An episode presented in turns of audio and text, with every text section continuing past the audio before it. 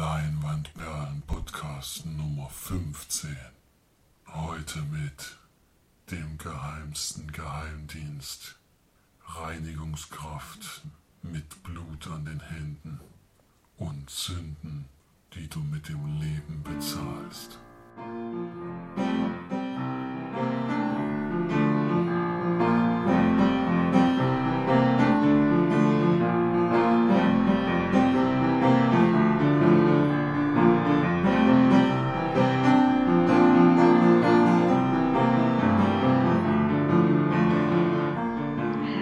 und herzlich willkommen zu unserem neuen Podcast. Hier sind wieder eure Leinwandperlen für euch. Die Marge, der Florian Servus. und der Felix. Grüße. So, heute fängt wieder mal Felix an mit den Filmstarts der Woche.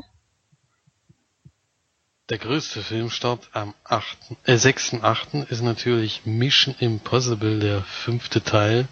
In dem ist es nämlich so, dass ein Kartell gegründet wird, was gegen die Organisation von Herrn Tom Cruise arbeitet und versucht, diese Gruppe auszulöschen. Und da gilt es natürlich, mit Simon Peck und Jeremy Renner dagegen zu wirken. Mal gucken, ob die das schaffen. Er hat, äh, ist äh, äußerst gut bewertet worden bei Filmstarts und beim Pressekritiken. Ich bin sehr gespannt, ich werde mir auf jeden Fall angucken. Im Kino? Ja. Pflicht. Ach, ich weiß auch nicht. Ich bin mir irgendwie so unsicher. Ich kann irgendwie mir auch langsam Tom Cruise nicht mehr angucken. Geht euch das nicht auch so? Dass der euch langsam so auf die Nerven geht? Nö, überhaupt nicht. Der kommt ja gar nicht so oft ins Kino. Also sowas ja, wie, äh, äh, wo hast du ihn zuletzt gesehen? Mission Impossible 4. Mhm. Das war vor Ja, drei, man. äh, drei Jahren oder so. Der war ja ziemlich gut. finde ich. Ja, ich, war richtig In letzter gut. Zeit hat er keine schlechten Filme gemacht, deswegen. Live and Repeat war da auch übelst gut. Also, ich kann ihn irgendwie nicht mehr sehen. Ich weiß auch nicht. Ich habe mich an satt gesehen an ihm. Ich weiß nicht. Das ist so bei, bei ein paar Schauspielern ist das irgendwie so. Geht euch das nicht so auch so? nö. Schade. Ich, ich halt ausschließlich. Du bist sowieso meistens ausschließlich. Ähm, dann haben wir einen Film, den ihr schon lange gesehen habt in der Sneak, nämlich äh, True Story Spiel um Macht mit James Franco und Jonah Hill. Ach so, ach so, ich habe jetzt hier, weißt du, was ich gedacht habe? Hier der mit, äh, Fandet ihr doch gut. ja, ich habe gedacht hier der mit dem mit dem Schwarzen und dem Kind, was in die was in die Wildnis gezogen ist, um Mann zu werden. Ach so. Der Kat, der lief schon. Big Game hieß der. Ach, Big Game, genau, ja. Game, das war doch mit Samuel. Jackson. Ja, Sam, ich habe doch gesagt, der Schwarze. Da, das hieß doch The Game und nicht True, True Story. Naja, Big- egal. Big, Big Game, genau, Big Game. The auch Game ist wieder ein anderer Film, genau. Und dann haben wir noch äh, Horns mit Daniel Radcliffe in der Hauptrolle, der wurde ja vom Eric Harry Potter, Harry Potter. sehr gut bewertet bei seiner Kritik. Und äh, was noch interessant ist, About a Girl. Das ist ein deutscher Film und da spielt Jasna Fritzi Bauer mit. Und das ist Heike interessant. Makatsch, oder? Und Heike Makatsch, ja, aber Jasna Fritzi Bauer ist noch irgendwie interessanter. Die ist nämlich in der Klasse gewesen von Vinzenz. Die habe ich Echt? dort kennengelernt, bei der, bei der, wo ich einmal bei diesem äh, Intendanten äh, Vorspiel war, habe ich mich ja mit reingeschlichen und da ist die, die ist in seiner Klasse gewesen. Und die hat echt Hm. schon viele Filme gemacht und ist da jetzt auch wieder dabei. Die ist ungefähr ein Meter groß. Ja, die ist ziemlich klein. Ja, also die, wo die neben mir stand, ist echt erstaunlich. Und die hat aber wirklich schon in vielen Filmen mitgespielt. Die habe ich nämlich dann mal wiedererkannt, habe gedacht, das ist die doch und habe nachgeschaut. Es stimmt. Ich habe sogar noch dieses Heftchen, wo alle Schauspieler vorgestellt werden und da ist sie mit dabei. Das also für alle, die nicht Kino. wissen, wer Vinzenz ist, äh, das ist unser Cousin, der in Lübeck im, äh, im Theater mitspielt, mit dem wir auch schon ein Audiotech aufgenommen haben. Und Flori, wie sieht es denn aus mit den Filmcharts? Gleich mal ganz schön erschreckend auf Platz 5 nämlich. Letzte Woche so gefeierter Neustart. Kartoffelsalat. Hat er tatsächlich, fragen. tatsächlich 120.000 Leute ins Kino gelockt. Hm. Platz viel. 4. Unknown User. Platz 3, ziemlich enttäuschend, aber für uns nicht wirklich überraschend, weil uns nicht gefallen hat. Ant-Man. Mit nur 140.000 Besuchern.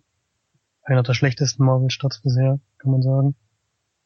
Platz 2 schon wieder ein bisschen erschreckend. Magic Mike XXL. Oh nein, ey. Oh Hat tatsächlich- nein. Über, über Oh. 200.000 Besucher hat's haben's geschafft, da reinzugehen. Oh, das ist doch peinlich, ey. Da kommt bestimmt dann Magic Mike XXXL. Wird nicht lang dauern, ja. Und Triple auf Platz X. 1 Ja, Triple XL.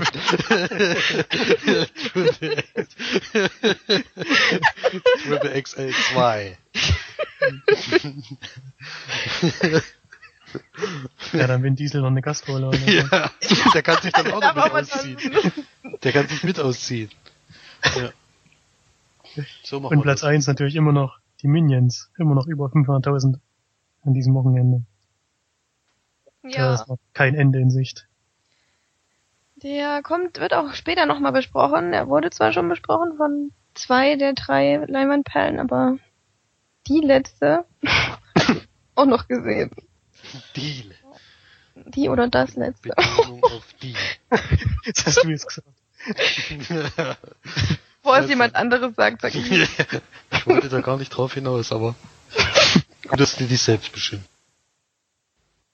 Dann kommen wir mal zur Sneak, denn diese Woche hat es ja leider nicht geklappt mit äh, Sneaken, weil wir vielleicht schon bei Facebook gelesen habt, wo ihr übrigens immer gerne auf Gefällt mir drücken könnt. Bling, bling, bling, bling, bling, bling.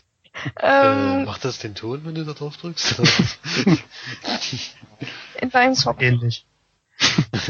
Ja, es ist auf jeden Fall so gewesen, dass die Sneak ausverkauft war, bis auf den letzten Platz und wir waren eine halbe Stunde eher da und ich fasse es immer noch nicht. Das ist, aber im Endeffekt war es ja anscheinend ganz gut, dass wir nicht drinne waren, denn es kam ein Film namens Coconut Hero.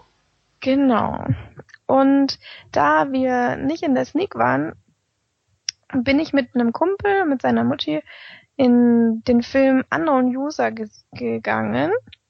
Ich Und bin nach Hause gegangen. Flori ist reingeschnappt und bockig nach Hause und hat geweint. Meine Auswahl war, meine Auswahl war Kartoffelsalat oder äh, Magic Mike und ich habe mich entschieden zu gehen. Das war auch eine sehr gute Entscheidung, muss ich sagen. Alle anderen Filme hatte ich schon gesehen, die da kamen. So Vor toll. allem will ich nur mal kurz betonen, dass er ernsthaft überlegt hat, in Magic Mike zu gehen, ne? Will ich Aber nur mal mal ganz kurz. kurz sagen, ne? Mm. Also, Also dann lieber Kartoffelsalat. Nee, also wenn ich die, als ich die Beschreibung gelesen habe oder gehört habe, da habe ich ja gedacht, also Ja, Magic Mike kann ich dir gerne die Beschreibung auch mal vorlesen. Mal ich weiß schon, dass die nackig tanzen. Letzter Auftritt, weil sie aufhören wollen. und Jetzt du wahrscheinlich der einzige Kerl im Kino gewesen, aber das ist auch nicht schlecht. vor allem Channing Tatum, wer will den denn sehen? Wer? Ach, egal. Oh, wie viel? 200? 1000. 1000 Mal. Ja, das ist echt, ich find's immer noch traurig. Na egal. Auf jeden Fall zurück zum Thema. Ähm, Florian ist gegangen und wir haben Unknown User geguckt, mein Kumpel und ich. Wir haben danach auch einen kleinen Audiocheck für euch aufgenommen.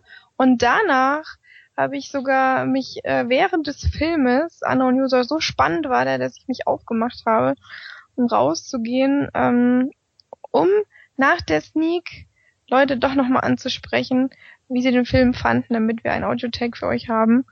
Ähm, hat nur bei einem geklappt, aber der hat relativ lange geredet, deswegen fand ich es ganz gut. Ich habe jetzt ja auch keine äh, ewig lange Zeit draußen verbracht, um Leute anzusprechen und der hat's, ähm, der war sehr nett, sehr zuvorkommend und hat ähm, uns den netten Audiotake dagelassen. Und da haben wir jetzt bei den beiden Sachen nochmal rein. So, hallo. Ja, heute ein bisschen besonderer Fall, denn ich bin mal alleine mit meinem Kumpel unterwegs. Ähm, da nämlich mein, wir wieder zusammen in die Sneak gehen wollten, auch mit Flori natürlich.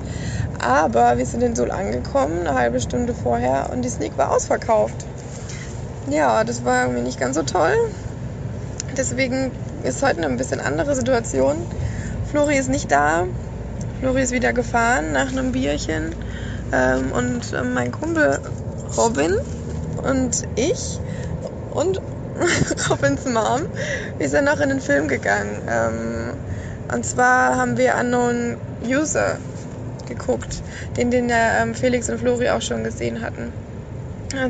Filmzusammenfassung muss man jetzt nicht unbedingt machen, weil im Podcast vorher, Podcast Nummer 13, ist es ja schon erklärt worden. Es geht einfach darum, dass äh, Jugendliche ein Mädchen quasi in den Selbstmord getrieben haben oder sie, ja, das kann man schon so sagen, oder?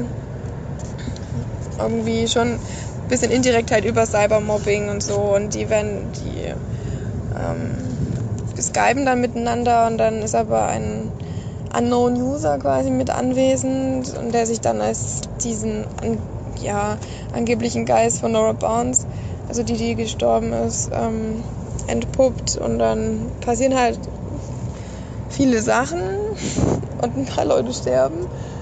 Aber wer? Das wird noch nicht verraten natürlich. ähm, ja, es hat ähm, mir ganz gut gefallen, war eine ähm, durchschnittlich gute Unterhaltung, fand ich. Der Film war so aufgebaut, was ja Florian auch schon gemeint hatte, ähm, dass man die ganze Zeit nur den Bildschirm von der einen Person sieht und quasi wirklich nur das sieht, was auf dem Bildschirm passiert und auch nur das hört, was die Boxen von dem Computer hören und so weiter. Das ist schon ziemlich cool gemacht gewesen und regt dann auch ein bisschen zum Andenken an, finde ich. Aber es waren ein paar Dinge dabei, die mich sehr gestört haben, die ich aber nicht sagen kann, weil es gespoilert wäre.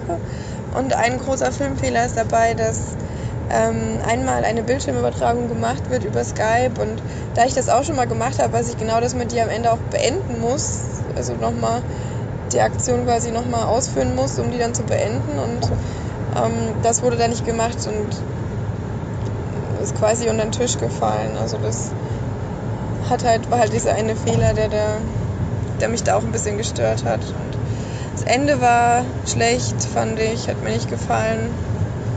War so ein 0815 Ende, so ein typisches Horrorfilmende eigentlich. Hat man schon zehnmal gesehen. Und ja, von mir gibt es dann nur vier von zehn Leinwandperlen.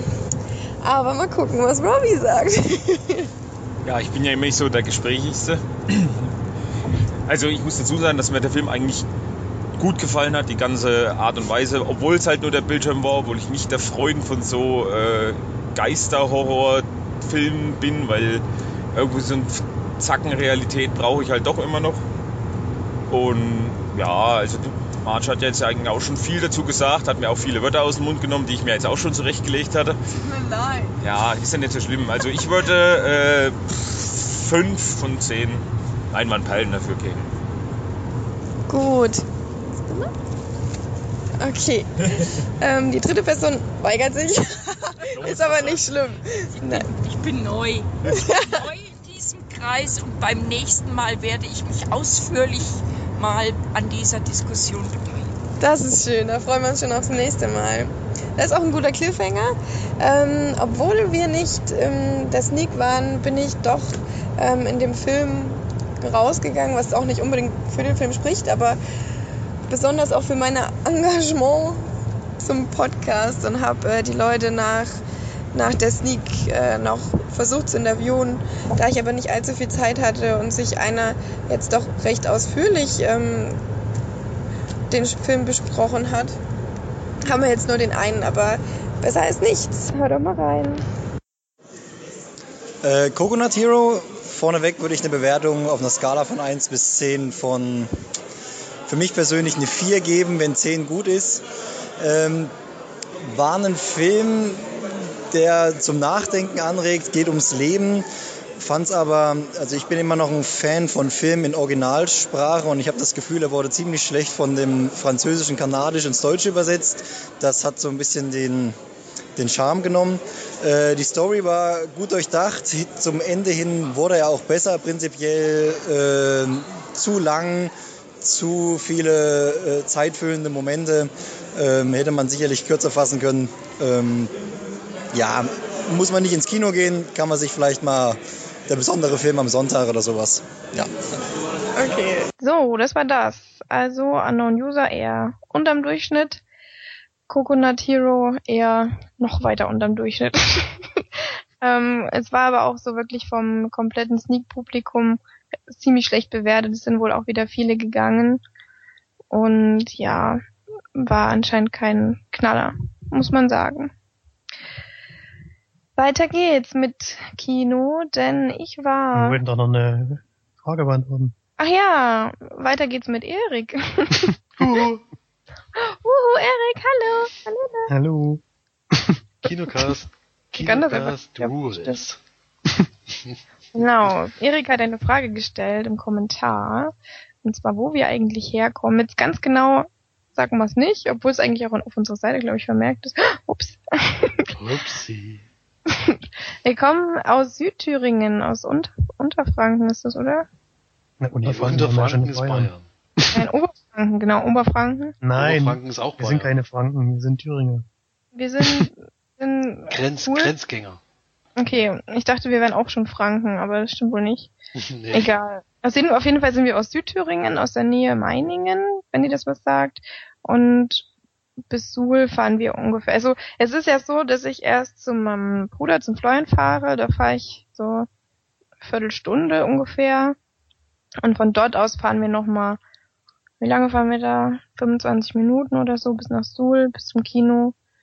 Ja. Und dann die ganze Strecke wieder zurück. Und das ist halt doch relativ aufwendig immer, aber es funktioniert leider nicht anders, weil nirgendwo sonst eine Sneak in der Nähe ist. Wir sind hier wirklich eingekesselt von irgendwelchen schlechten Kinos. Naja, ich meine, es macht ja auch nicht jedes Kino eine Sneak. Das ist ja schon eher was Ja, Besonderes. nur gute Kinos machen Sneaks. Es gibt noch einen in Coburg zum Beispiel, das wäre vielleicht von dir aus ungefähr Okay. genauso weit, aber ein Nee, das ist Ja, weiter. will ich bisschen weiter noch, ja. sagen. Vor allem ist es viel mehr Gegurke dahin. Ist ja nur, Das, da ja ist es montags, äh, ich glaube, wann war das da? War das nicht später? 2015. Ach, Nee, 2015, okay. Manche haben ja auch immer diese Nachtsneaks, wo es immer bis 23 Uhr losgeht. Ja, in Schweinfurt ist es doch, oder? Ja, da geht's 22.45 Uhr am Donnerstag. Das ist ganz schlecht. Weil Freitag habe ich sowieso schon immer keinen Bock auf Arbeit und dann habe ich auch nicht mal geschlafen. Ja. Deswegen. naja, also Schweinfurt ist leider auch über 30 Die March fährt, glaube ich, ungefähr ähm, knapp über 40 Kilometer, denke ich mal. Insgesamt alles. Insgesamt, also ich war ja, ich Also steige eine Strecke. Ja, ich steige ich steig ja um in, in da, wo Flori wohnt. Da wo Flori? Nicht nahe Meiningen, sondern nahe Hilberghausen. Ganz Ja. lustig fand ich, ganz lustig fand ich ja noch, dass Erik geschrieben hat hier, dass viele Studenten ja von Jena aus nach Gera fahren mit Studententickets ohne Zusatzkosten für den Zug. Genau das hat der Felix über Jahre lang gemacht. Ja, über zwei Jahre lang. Jede Woche die Sneak, da, da habe ich euch ja dann noch damit angefixt. Und Einmal habe ich dann Fleur mitgenommen und der hat dann zum Glück das auch in Su entdeckt. Und seitdem sind die ja regelmäßige Sneakgänger geworden. Na, ich war ja auch in Jena dann öfter mal da, da ich ja in Jena meine Ausbildung gemacht habe. Dich haben wir dann auch mitgeschleift. Genau, ich durfte dann auch und da habe ich dann auch, ja, Blut geleckt sozusagen und habe mich, Ich weiß nicht mehr, was war denn dein erster. Sneak-Film? Mein erster Sneak-Film war, ähm, Dread, Oh ja, Dread 3D. mh, War direkt ein 3D-Film, genau. Und bei Ja. Florian weiß ich noch, weil da waren wir nämlich in Zero Dark Thirty. Ja, Gleich so ein Knaller. war auf jeden Fall nicht schlecht, ja, das stimmt. Und mein erster Sneak-Film in Suhl war ohne Flori, mit einem Date. Oh ja, stimmt. Und da waren's, In- kamen Hexen drin vor, oder? Gen, ja, Hänsel und Gretel Hexenjäger, auch 3D. Ja, irgendwie hast du immer als erstmal 3D-Sneak gehabt. Stimmt. Vor allem hat man nie wieder 3D in Suhl, oder? Nee, never. Nicht mal bei Das war- Guardian of Galaxy. Ich hatte noch einmal in Gera mit BMX. Ach ja. BMX war da auch nochmal 3D. Das war dann dieses Jahr im Januar. Und einmal noch mit ähm, diesem Tim Burton-Film, mit diesem Frank Frankenweenie. Der war auch 3D. Aber Mhm. ansonsten hatte ich auch kein 3D. Ja. Weiß ja nicht, Erik, ob du dich vielleicht daran erinnerst, dass du mal ein Fanpaket bekommen hast von einer gewissen Hitgirl Mit mit, Mit mit. Mütze, mit Mütze für die süße Tabita. Das war überraschenderweise von Felix, nein, von mir. ja, Und natürlich Knusperflocken, das darf man nicht vergessen. Knusperflocken und mit Live-Verkostung. Da habe ich live mich in der. Folge. wo man Das weiß ich noch, da, da saß ich echt vor vom Handy und hab so, sie essen gerade meine Knusperflocken. Die haben den auch noch geschmeckt. Der Erik ist meine Erik muss unbedingt auf jeden Fall beim nächsten Mal Bescheid sagen. Wenn er nach Gera in die Sneak fährt, dann machen wir ein Treffen. Genau. Und nehmen uns da frei und fahren auch nach Gera. Das ist Ja. zwar noch ein bisschen weiter als du, aber ist mir egal. Dezent. Voll von dir auch. In Jena, in Jena haben wir zum Glück genug Übernachtungsmöglichkeiten, sodass wir da gerne mal eine Tour wieder hinmachen können. Genau, sag uns einfach mal Bescheid, Erik. So, und jetzt genug von den Insidern. Es wird ja langsam langweilig für die, für den Rest unserer 10.000 Zuh- Zuhörer. Das ist ja leider nur Erik, deswegen können wir auch Erik direkt ansprechen. Nein, das stimmt nicht. Das stimmt zum Glück nicht, nein. Das wäre echt traurig. Ähm, ich war im Kino. Im Kino, Kino. Und zwar in den neuen Minions-Film. Ja, viel muss ich darüber, glaube ich, nicht sagen, weil die beiden anderen hier ja schon darüber geredet haben. Minions-Film, kleine äh, Tic-Tac, gelb, gelbe, äh, ich einfach unverbesserlich Viecher, gehen auf die Suche nach einem neuen Boss. Und ähm, ja, mehr passiert eigentlich nicht. ähm, ich fand den Film reicht als Inhaltsangabe, oder? Weil Wir hatten es ja schon. Ihr hattet es ja auch schon. Passt. Genau. Wenn ihr darüber mehr wissen wollt, dann hört die letzte Folge von uns. ich fand den Film ganz witzig. Mir hat äh, gut gefallen, dass die Minions äh, so viel geredet haben und dass das vor allem so ein Mischmasch aus Englisch, äh, Französisch, Spanisch oder, oder Mexikanisch oder keine Ahnung und Deutsch war, dass es so so so ein Mischmasch war und mal wirklich jedes Mal, wenn die was gesagt haben, eigentlich fast jedes Mal lachen konnte. Und das hat mir echt gut gefallen, die, diese Umsetzung von der Sprache. Ähm, ja, und auch viele Szenen fand ich doch sehr witzig, musste doch öfter mal kichern. Darüber hinaus ging es aber leider nicht. Also ich konnte mich jetzt nicht total besemmeln, wie bei den Ich einfach unverbesserlich Szenen. Beispielsweise bei Ich einfach unverbesserlich 2, was das beste Ende aller Zeiten hat und ich da wirklich auch am Boden lag, als das dann losging am Ende. Wisst ihr noch, welches ich meine? Äh, ich glaube, äh, Backstreet Boys vielleicht. So in der Richtung. Die Voll Richtung. cool. Ja. Ja, ein bisschen Äh, Szene rechnest du halt auch nicht und die ist kein wirklich, also die- in der ersten Sekunde, wo das, das in der ersten Sekunde, wo das losgeht, ist es echt, äh, ab da kannst du eigentlich nur noch heulen vor Lachen. Weil die das dann auch so schön machen in dieser Gruppe mit Und mit diesem, mit diesem diesem Golf. Kreis, den die dann bilden und dann so sich drehen. Oh, nee. oh, ja. Sehr schön. Solche Szenen haben mir eindeutig gefehlt in dem Film. Es ist halt, ich habe es schon von Anfang an gedacht, dass der, dass die Minions so, so einen kompletten Film wahrscheinlich nicht tragen werden. Es ist halt auch wirklich eher jetzt ein Kinderfilm, muss man so sagen. Ich glaube, für Kinder ist es eine super Unterhaltung und auch schön gemacht und schöne Bilder und es ist halt dieser Klamauk, ne, wir fallen hin, hahaha, wir fallen nochmal hin, hahaha, ähm, wir bringen, bringen den Boss um, den Boss bringen wir um und den Boss bringen wir um und dann den anderen Boss bringen wir auch noch um und huch, den anderen Boss haben wir ja auch noch umgebracht. Ja, das geht halt die ganze Zeit immer so, das ist dasselbe und das wird doch relativ schnell eintönig. Ein bisschen schade, aber ich hatte trotzdem Spaß. Ich habe mich ganz gut unterhalten gefühlt. Ich hatte eine tolle Begleitung und ja, würde dem so durchschnittlich viel 5 von 10 Leinwandperlen geben. Jupp. Ich glaube, das reicht, oder? Jo. Außer Dann kommt- natürlich die lustigste Szene, mit diesen, wo die auf diese Eisscholle darüber fahren. Weil auf der einen Seite Eisbären sind und dann fangen sie alle an, wieder zurückzupaddeln. Weil auf der anderen Seite leider auch ein Bär ist. Das war echt, äh, da musste ich am meisten lachen bei der Szene. Aber das, solche richtigen lauten Lacher oder richtigen Lacher haben wirklich diesmal gefehlt. Leider, leider. Aber das war eigentlich schon vorauszusehen, fand ich. Es ist halt immer dieser irgendwie doch intelligente Humor, bei ich einfach verbesserlich, dieser halt intelligente platzierte Humor. Also dieses, das echt besser, weil ähm, du einfach nie damit gerechnet hast, dass jetzt irgend so eine Scheiße von den Minions kommt. Und dann war es halt immer doppelt so lustig. Und da war es halt darauf ausgelegt, die müssen jetzt witzig sein und das hat einfach nicht funktioniert. Das haben auch die Kinder halt gefehlt. Die machen auch viel bei ich einfach unverbesserlich aus.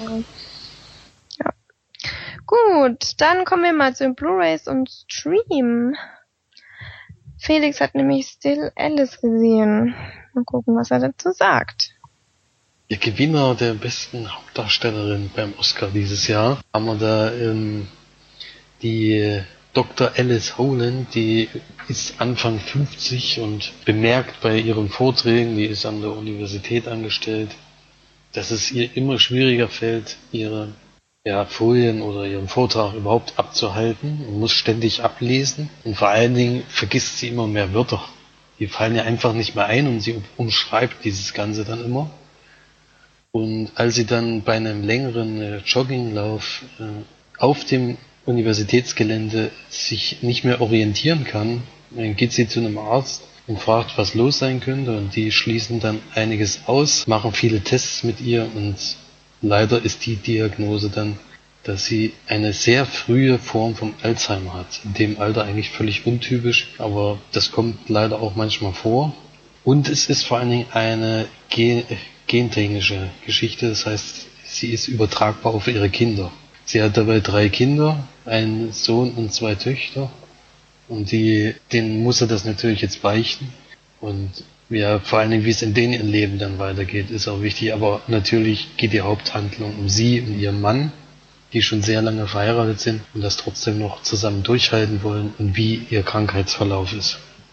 Also ich hatte große Schwierigkeiten mit dem Film, jetzt nicht weil er schlecht wäre, sondern wegen dem Thema, weil solche Krankheiten machen mir persönlich immer große Angst. Und ich habe wirklich nach einer halben Stunde habe ich den Film ausgemacht und habe erstmal eine Stunde Pause gemacht, weil es mich da schon sehr mitgenommen hat und habe den dann weitergeguckt. Und er ist bis zum Ende auf jeden Fall sehr schwierig. Also ein sehr schweres Thema. Ähm, mit so Dramen tue ich mich allgemein nicht so leicht. Und das geht mir immer sehr nah und bei dem Film ist es auf jeden Fall gewesen. Deswegen ist finde ich den auch sehr gut, weil so, weil man eigentlich mitfühlt, hat, glaube ich, der Film das erreicht, was er wollte. Vor allem, wenn es um so Krankheiten geht. Und Julian Moore spielt das ganz, ganz toll. Also ich finde ja allgemein, dass sie eine gute Schauspielerin ist, aber da hat es besonders gezeigt. Ich denke, der Oscar ist dabei völlig verdient. Alec Baldwin spielt dabei den Mann und Kristen Stewart spielt auch eine von den Töchtern die sind auch in ihren Rollen echt gut gewesen. Vor allem bei Kristen Stewart ist aufgefallen, weil die mir sonst bisher noch gar nicht gefallen hat. Also ich bin bei dem Film bei 8 von 10 Leinwandperlen und würde den auf jeden Fall empfehlen. Und von den Extras her ist leider sehr wenig auf der Blu-ray, also vielleicht warten auf den Streaming-Service, da wird er sicherlich mal dabei sein, denn es gibt nur ein B-Roll also sind sie mal mitgelaufen, haben mal hinten dran gefilmt und Interviews mit Cast und Crew. Für was hast du denn die zwei Punkte abgezogen? Ja, Punkt abziehen. Ich weiß nicht, Ja, äh, ich weiß das ist jetzt nicht direkt Punkt, äh, das kann man jetzt nicht an irgendwas so richtig festmachen, wo man sagt, ist jetzt kein Film, den ich nochmal sehen will. Das ist vor allen Dingen das, äh, kann da schlicht 10 von 10 geben oder 9 von 10, wenn ich sage, den Film gucke ich am Film nicht nochmal. Weil es kommen ja manchmal Filme, ähm, so Dramen, da sage ich sowieso, die gucke ich einmal und dann weiß ich auch für immer, worum es da geht und dass es mir schwer gefallen ist. Und dann finde ich den Film ja trotzdem an sich gut, weil er hat mich ja bewegt. Aber es ist auf keinen Fall ein Film, den ich jemals nochmal gucken würde. Hm, naja, es ist schon, also ich finde es gut, dass dich sowas auch mitnimmt so sehr, weil, ja, man, das ist ja auch was, was mir, womit ich teilweise alltäglich konfrontiert werde. Und ähm, ich weiß, wie einen das so belasten kann. Und wenn man in einen Film so sich so reinsteigern kann, ich finde es immer, das ist was Besonderes. Und irgendwie musst du dir das mal beibehalten, dass das, dass das funktioniert, weil viele gucken halt einen Film und dann gucken sie halt den Film. Und bei dir oder bei uns ist es halt wirklich teilweise so, dass wir uns sehr in einem Film verlieren können und das mag ich halt sehr. Also, Es interessiert auch- mich auch. Es gibt auch bei mir Filme, die ich nicht nochmal gucken würde, weil sie mich, nicht weil sie mir nicht gefallen haben, sondern weil sie mich einfach so bewegt haben, dass ich das nicht nochmal über mich ergehen lassen möchte. Ja, das meine ich, ja, das ist ja genau das Thema. Ja, welche, Das ist- welche wären das zum Beispiel bei euch? Das Leben ist, das Leben ist schön, gucke ich auf Das jeden Fall nie wieder. Leben. Ja, das stimmt. Ja, das auch ein guter. Film, gucke ich nie wieder. Äh, der Junge im gestreiften Pyjama. Mhm. Also bei mir ist es zum Beispiel noch American Beauty, das ist doch der mit Kevin Spacey, ne? Ja, ja. Den werde ich auch nie wieder gucken, den habe ich einmal gesehen, werde nie wieder gucken, weil der Ja, auch vor allen so, Dingen, wenn, ich glaube, das sind die Filme, die sich Und in einen einbrennen und wo du auch Ja. nie wieder vergisst, was passiert ist und wie sehr dich das mit, das, das muss erstmal ein Film schaffen, aber Und ähm, was noch? American Gun natürlich noch. oh, American Gun. Ja, Und Remember, also so Remember Me werde ich auch nie wieder schauen, weil ich den am Ende so krass fand, dass, dass ich so- danach war ich einfach total geschockt. Genauso wie bei American Gun oder so. Das, wir haben, wir haben den Film, wir, American Gun haben wir zusammen geguckt, oder Felix? Ja, da waren wir echt in der, eigentlich, das war wieder so ein Filmabend, wo achtfach Feature angesagt Ja, hat. ja, das war der erste Film, den wir geguckt haben und ab dann waren wir völlig verstört. ja, da haben Ab wir dem Moment war klar, wir konnten an dem Abend keinen Film mehr gucken, weil das konnte irgendwie, damit musste Ein- man erstmal klarkommen. wieder. Ja, das war einfach der absolute Horror irgendwie, das muss man verarbeiten. Ja. Ja. Ja. Gut, welchen Film man auch verarbeiten muss, und zwar tierisch, ist äh, Donnie Darko. Hat nämlich Flori gesehen. Bin ich jetzt echt gespannt. Ja, ich auch. Haben wir alle gesehen, im Übrigen schon. Aber Donnie, ach, Flori hatten schon äh, jetzt vor kurzem erst gesehen. Ich glaube, das zweite Mal, oder? Ich bin mir nicht ganz sicher, aber ich denke ja das zweite Mal. Ich hatte auch einiges wieder vergessen zum Glück. Nicht alles, also bei dem Film gibt es ja auch Stellen, die man wahrscheinlich nicht wieder vergisst.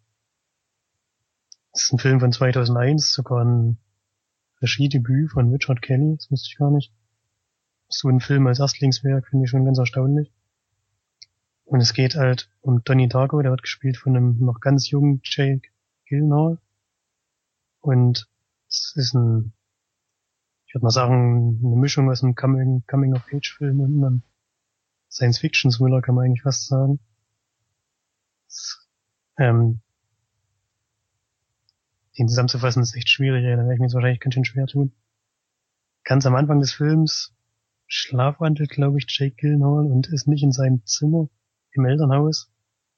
Und genau in diesem Moment schlägt eine Flugzeugturbine in seinem Zimmer ein, hätte ihn also getötet, wenn er zu Hause gewesen wäre. Und danach geht es erstmal darum, dass die untersuchen, wo das Ding überhaupt herkam, denn ist überhaupt kein Flugzeug abgestürzt in der Nähe und keiner kann sich richtig erklären, wo das Teil herkommt und es kommt auch erstmal nicht raus.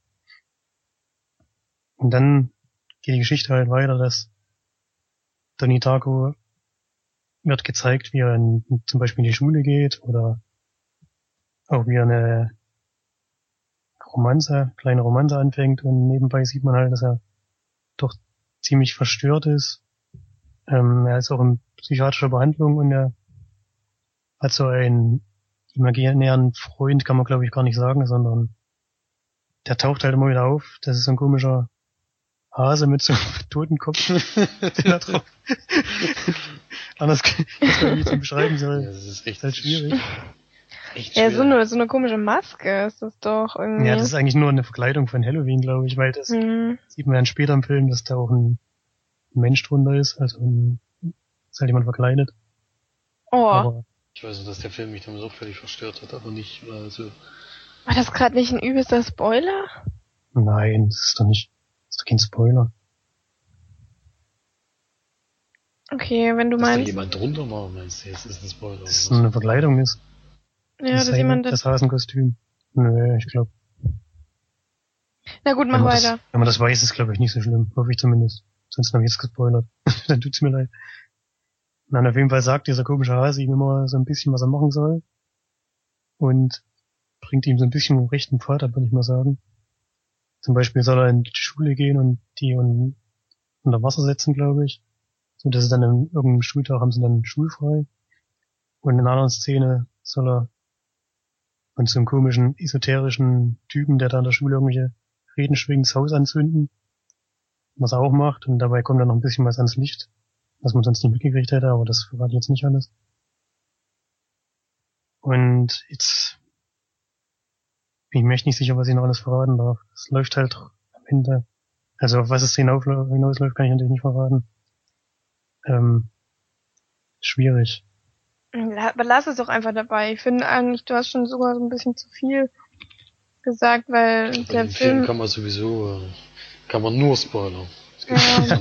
Wahrscheinlich schon, ja. Von der ersten Sekunde ist eigentlich der Film einziger Spoiler. Hm, Ja. Ich glaube, das, was den Film ausmacht, ist, dass man erstmal völlig unwissend in das Thema eingeworfen wird. hm. Also es ist schon ein sehr spezieller Film. Ich weiß nicht, ob der jetzt jedem gefällt. Mir hat er schon beim ersten Mal gucken richtig gut gefallen. Das war jetzt beim zweiten Mal auch wieder so. Ähm, ist schon schwierig zu sagen, warum. Ist Da alles, gib einfach eine Bewertung, aber ist schon ziemlich abgedreht alles, also schwer zu sagen. Ich würde dem Film auf jeden Fall 9 von 10 Leinwandperlen geben und würde auch jedem empfehlen, den sich mal anzuschauen, weil der viele Dinge ganz anders macht als normale Filme. Der spielt mit Klischees und dann passieren aber völlig andere Dinge, als man vermuten würde. Und der Schluss des Films ist extrem genial. Trotzdem relativ offen, obwohl, naja, schon, ich denke, da kann man sehr viel hinein interpretieren. Und ist schwierig zu lesen, aber sowas gefällt mir immer. Ich habe dann mal bei Wikipedia durchgelesen, wie die Deutung des Regisseurs ist. hm. Also meine war ein bisschen anders. ist aber nicht schlimm. Ich kann das auch nachvollziehen, was er da geschrieben hat, also. Aber hast du denn äh, die Kinofassung gesehen oder den Director's Cut? ich habe die Kinofassung, also ich habe ihn bei Netflix geguckt, da gab's nur die Kinofassung. Weil die Director's Cut ist ja 20 Minuten länger. Ja, das soll auch noch ein bisschen mehr verraten werden und dann soll Mhm. es doch in eine Richtung wahrscheinlich ziemlich gelenkt werden. Zum Schluss hin. Ich Wobei ich glaube, das ich, besser, hatte. Nee. wobei ich es besser finde, wenn es ein bisschen offener gelassen wird. So wie es in Mhm. dem Fall jetzt war, was ich gesehen habe. Ich glaube, ich hatte auch die Kinofassung geguckt. Ähm, und es ist wieder mal typisch für March, aber es war nichts für mich. Vielleicht wegen Science Fiction, was weiß ich, aber auf jeden Fall fand ich das alles so abgedreht und es waren irgendwie 100 what the fuck Momente drinne, wo du die ganze Zeit da gesessen hast und so, was will, was will er jetzt von mir oder was, was sagt der Regisseur mir jetzt oder der Drehbuchautor oder keine Ahnung was. Hä? Wie? Wo? Warum? Irgendwie. Und das ist, war mir einfach zu viel und das war mir zu überladen. Teilweise, ich habe den äh, geguckt und habe wirklich ein Ding nach dem anderen kam irgendwie, wo du die ganze Zeit gedacht hast, warum macht er das jetzt? Warum geht er jetzt dahin und zündet das an oder warum hört er auf den Typen oder was? Was äh, bezweckt er damit oder keine Ahnung und dann passiert das und das und das und es passieren ständig irgendwelche Sachen und du kommst gar nicht mal richtig hinterher. Du kannst das erste gar nicht verarbeiten, dann passiert schon das nächste. Und das weiß ich noch, dass mich das damals dann du vielleicht doch den Director's Cut gucken sollen, weil da scheint ja ein bisschen mehr zu geben für die Geschichte. mh, na, aber noch mehr wäre ja noch schlimmer. Wär, Nee, aber ich, das klingt ja so, als wäre der Director's Cut einer, der ein bisschen mehr erklärt und nicht nur von einer Szene zur nächsten springt. Aber mh, kann man jetzt schlecht Aber der- hier ging- ging's mehr schon. sicher. Hier ging es schon so, dass der dann zum Schluss schon so ein bisschen die Fäden an, also zusammenfügt. Oder? Ja, Ja, ich habe damals auch eine Deutung für den Film gehabt, aber ich kann es jetzt gar nicht mehr sagen, weil das schon ewig her ist bei mir, dass ich den Film gesehen habe. es fand ich- ist halt auch das, was ich, ähm, ähm, naja, teilweise gut und teilweise wieder schlecht finde an dem Film, das Ende, weil ich finde es toll, dass man, dass jeder irgendwie aus dem Film rausgeht und man kaum eine eindeutige ähm, Zusammenfassung findet, die auf alles zutrifft. Das ist, finde ich halt schon, schon sehr interessant und das muss auch erstmal ein Film schaffen. Andererseits ist es mir dann halt aber auch wieder zu offen und zu äh, interpretationsfähig oder würdig, weil mir das, also ich mag es schon, wenn ich äh, aus dem Film rausgehe und weiß, ja, der hat mir jetzt das und das gesagt oder ich, ich kann da und da jetzt so und so viel mitnehmen, aber das war irgendwie in dem Film gar nicht so. Also ich weiß noch, dass ich danach nur da gesessen habe und überlegt habe, warum ich jetzt eigentlich zwei Stunden lang mir das angeguckt habe oder so, wie lange der Film. Das Zwei war, Stunden. ja, das Nee, war. eine Stunde, nee, Stunde 40. Hm. Also das war kein Film für mich und ich weiß auch, dass ich den glaube ich nicht nochmal gucken werde, obwohl ich Jack Gyllenhaal da auch wieder fantastisch fand. Da, der spielt ja da so schön psychopathisch teilweise. Das kann Ja. er ja ganz gut. Was äh, bei dem Film auch ganz wichtig ist, ähm, ist ähnlich wie bei Butterfly Effect. Es gibt eine Fortsetzung, die man definitiv ignorieren sollte. Also die hat auch nichts mehr, nicht mehr viel mit dem alten Teil zu tun. Es geht um die Schwester von, vom Hauptcharakter, die wird aber auch von einem anderen Schauspieler und alle Schauspieler ausgetauscht und auch anderer Regisseur. Also Das können wir vielleicht noch, weit können wir vielleicht noch sagen, dass, dass bei dem Film die Schwester von Donnie Darko spielt auch die Schwester von Jay Gyllenhaal. Nämlich Maggie Gyllenhaal. Hm. Und ganz cool fand ich noch ein ganz junger Seth Rogen, der hat auch noch einen Gast auf, also einen ganz kurzen Auftritt. Und Drew Barrymore spielt auch noch mit, also gar kein zu schlechter Cast eigentlich. Und vor allem viele junge Schauspieler, die danach erst bekannt geworden sind. Ja. Das war Das eine der ja ganz, ganz frühen, viele junge eine der ganz frühen Rollen von Jay Gyllenhaal. Er ist ja vielleicht 16 oder sowas, denke ich mal. Er wird schon älter sein, aber es sieht halt aus wie Das 16. sieht aus wie 16, ja. Ja, für mich war er nix. Ähm, 3,7 bei IMDb, der zweite Teil und der erste Teil 8,1. Daran kann man es schon ein bisschen abmessen, was da für ein Unterschied ist. Bin ja sogar ganz, ganz schön nah dran. ja, also ich bin dabei. Oh, da tue ich mich schwer. Drei von zehn, würde ich sagen. Ja, es war halt einfach wirklich gar nichts für mich. Kein, in keiner, keiner, ähm, in keinem Deut irgendwie war das ein Film, der mir gefällt. Ich will den auf gar keinen Fall irgendwie schlecht machen oder so, weil ich glaube, dass er eine ganz große Fanbase hat und das auch zu Recht. Und das ist aber einfach nichts für mich. Das kann ich. Fiction. Schade, dem schade Boden vor allen. Dingen, dass äh, bei dem Film habe ich mir auch immer eine Fortsetzung gewünscht und dann kommt halt so ein Mist. Da hätte ich auch gerne von dem Regisseur nochmal so eine, ja, halt irgendwie ge zu dem Film hätte auch gut eine Fortsetzung gepasst, aber wenn das so schlecht ist, dann bringt das natürlich nichts. Boah, Wie fandest du denn? ja. Ich? Hm? Also ich weiß, dass ich das Ende bis heute noch weiß und der Film habe ich vor zehn Jahren gesehen. Denke ich mal. Nee, noch länger. Und das ist, äh, wenn ich dann noch das Ende weiß, dann muss es ja sich eingebrannt haben. Und ich war damals auf jeden Fall auch so perplex und brauchte erstmal wieder. Ich weiß noch, dass, dass ich auch mit Florian geguckt habe und noch mit dem Kumpel, mit dem ich jetzt noch öfters unterwegs war. Und wir haben danach damals auch lange darüber diskutiert. Und Das jeder, hat auch jeder anders gesehen, diesen Film. Also das ist total lustig. Und das muss schon erstmal ein Film schaffen. Ja. Und das rechne ich dem Film auch sehr hoch an. Also das muss man schon sagen, wenn man sollte den Film einmal im Leben gesehen haben, finde ich. Wenn man ein Filmfan ist. Aber es ist, es geht halt wirklich, glaube ich, spalten sich bei dem Film die Meinungen extrem. Entweder man findet ihn richtig geil oder man ist einfach total überfordert damit. Und ich war überfordert. Der Film hat mir halt auch keinen Spaß gemacht.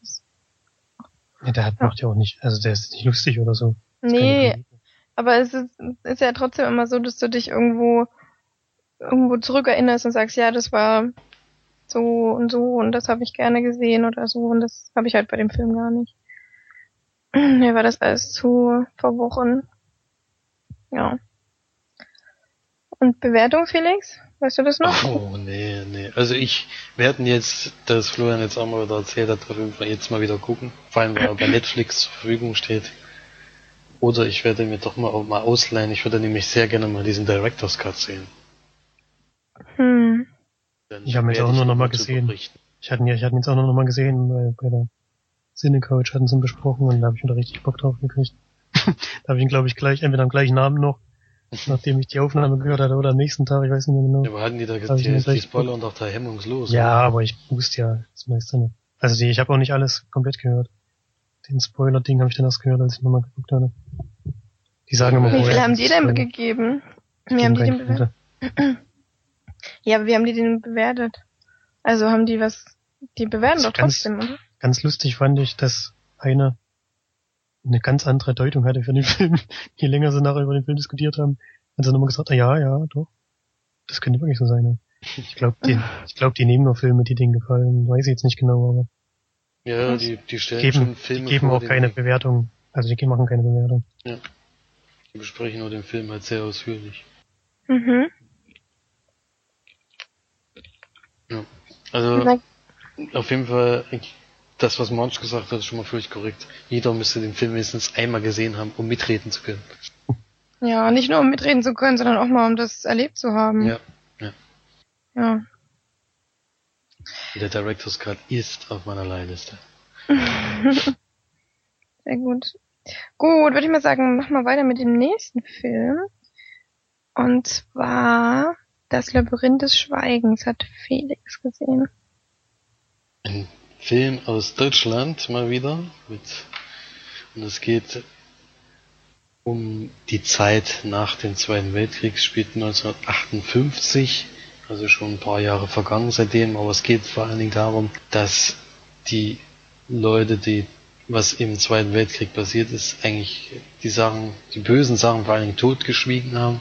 Deswegen auch das Labyrinth des Schweigens, weil er muss sich da durchfinden. Er ist nämlich ein Anwalt, der von einem Reporter gesagt kriegt, an der in der Schule ist ein eine Aufsichtsperson aus Auschwitz, der damals die Gefangenen beaufsichtigt hat und auch ja, was sie da halt gemacht haben, aber der Anwalt selbst wusste das zu dem Zeitpunkt gar nicht. Der ist nämlich noch sehr jung und ist in dem Alter, wo, wo in der Schule was Interessantes kam, ähm, war der Krieg schon vorbei und sie haben einfach alles versucht zu ignorieren und alles von den Leuten wegzuhalten. Und es fällt bei dem Film in einer Szene besonders auf, nämlich der fragt nicht nur den Anwalt selbst, ob er weiß, was Auschwitz ist, sondern auch die anderen Studenten, die dort rumlaufen oder Mitarbeiter in der Anwaltskanzlei geht hin und sagt, ja, kennen Sie Auschwitz, kennen Sie Auschwitz und alle verneinen das. Und das zeigt ja, dass das damals wirklich keiner wusste zu dem Zeitpunkt. Das ist ja erst ein paar Jahre her gewesen. Das ist ja das Schlimme.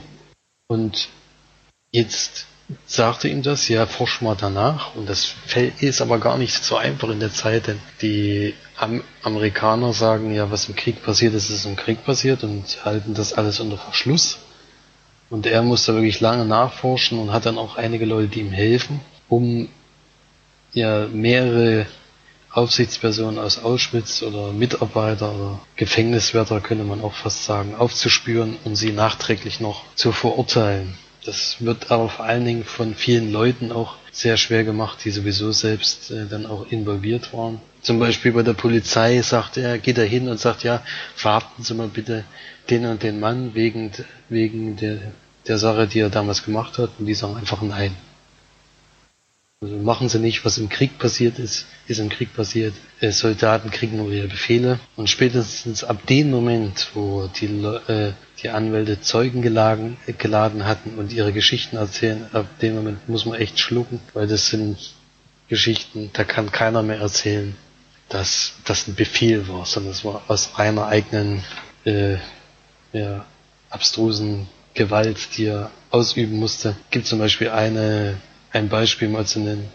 Es ist ein Kind, was Apfel findet auf dem, auf dem Gelände und sich total freut und es essen will. Und ein Wärter sieht das und nimmt das Kind und schlägt es mit dem Kopf so lange an die Wand, bis es tot ist und isst den Apfel. Das erzählt dann einer von diesen Zeugen dort. Und da bist du wirklich nur noch da sitzen und denkst. Und dann gehen die zur Polizei, verhaften sie den und den Mann und der sagt, was im Krieg passiert ist, im Krieg passiert. Und da bist du schon kurz selber vorm Ausflippen. Und ja, Spoilern, weiß nicht, ob man das kann bei dem Film, weil es ist ja bekannt, was dann passiert ist bei diesen Prozessen. Aber ich werde es jetzt trotzdem nicht sagen. Es ist auf jeden Fall dann immer noch erschreckend, was da noch passiert. Also der ganze Film ist, wo man sich an den Kopf greift und denkt, auch die, Polit auch die Politik hat ja dagegen gesprochen, hat gesagt, ja, wir wollen, dass in Deutschland jetzt Ruhe einkehrt und über das Thema, das Thema totgeschwiegen wird. Und erst mit dem Anwalt kam damals so richtig viel Insider-Infos raus, was damals überhaupt passiert ist. Und die hatten auf jeden Fall großen Einfluss auf das Wissen, was wir jetzt haben. Deswegen halte ich den Film für sehr wichtig und ich fand ihn noch gut gemacht und gut gedreht. Und die Schauspieler waren auch überzeugend. Das eine war witzig, weil es war nämlich die, habe ich auch noch nie in einem Film gesehen, nämlich die Synchronsprecherin von Judy Foster. Da denkst du die ganze Zeit, hä, ist Judy Foster in dem Film? Aber das ist dann die, die, die immer spricht. Die hat halt auch eine größere Rolle. Und auch die anderen Darsteller waren überzeugend. Also ein richtig guter deutscher Film. Sollte man gesehen haben, ist meines Erachtens ein bisschen zu lang gewesen. Und das Ende fand ich sehr abrupt. Da kommt dann noch ein bisschen Textfelder und das war's. Da hätte ich vielleicht gerne noch ein bisschen mehr Einsichten gehabt. Und auch ein bisschen mehr Information. Und deswegen gibst du auch acht von zehn Punkte, genauso wie bei Still Alice. Und bei den Extras muss man da leider sagen, das war sehr enttäuschend, denn es gibt keine einzige. Also da auch wieder auf den Streaming-Service warten. Es gab den Trailer zum Film, aber das ist für mich nicht ein Extra auf der Blu-ray.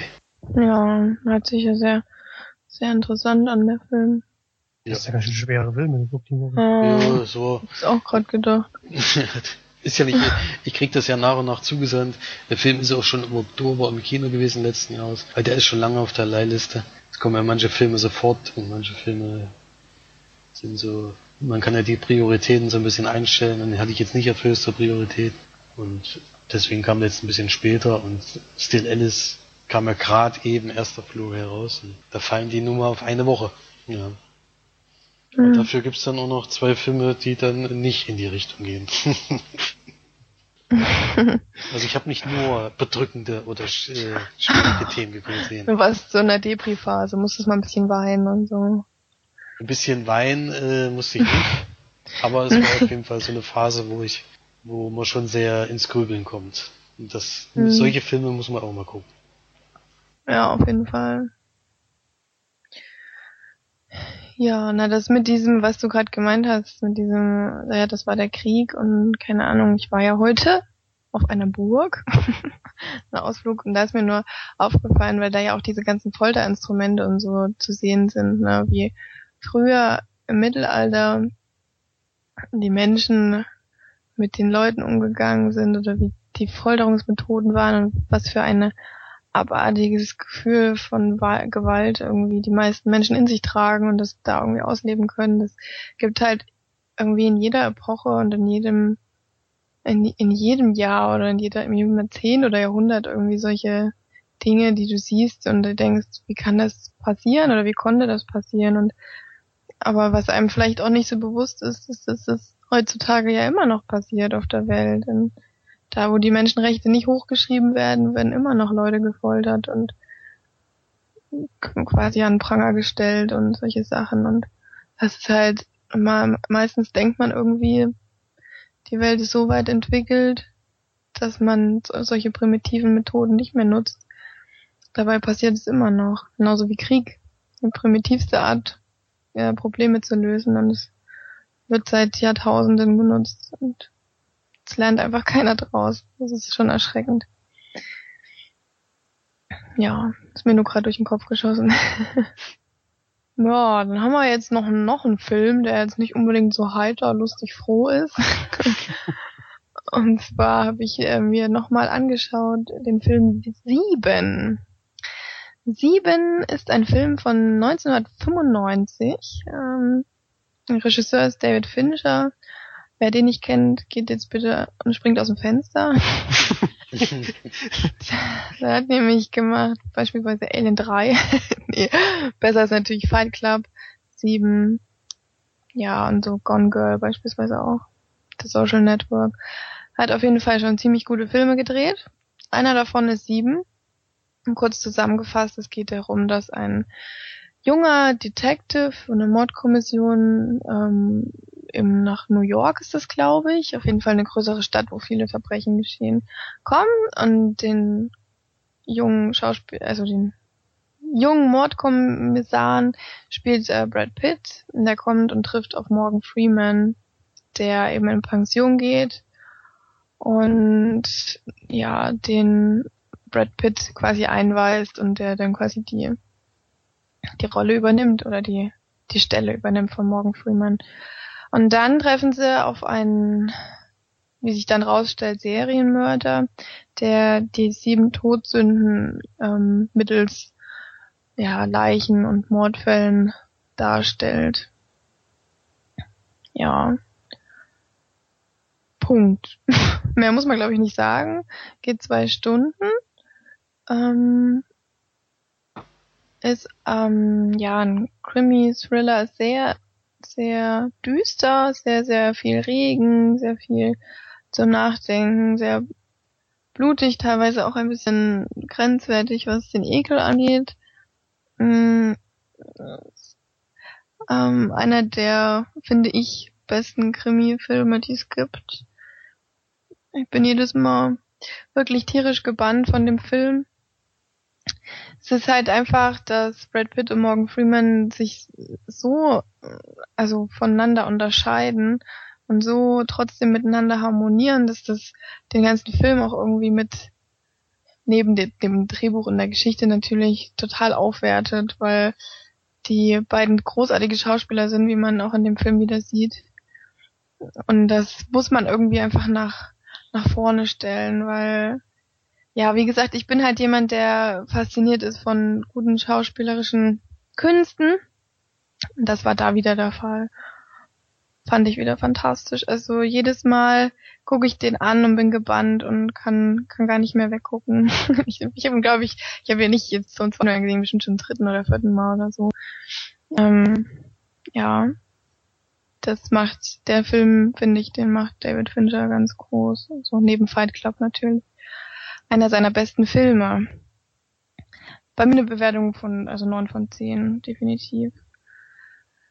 Ja, das ist, glaube ich, auch wieder so ein Film, bei dem man nach 20 Jahren das Ende, auch wenn man nicht nochmal geguckt hat, glaube ich, nicht vergessen hat. Ja, das stimmt.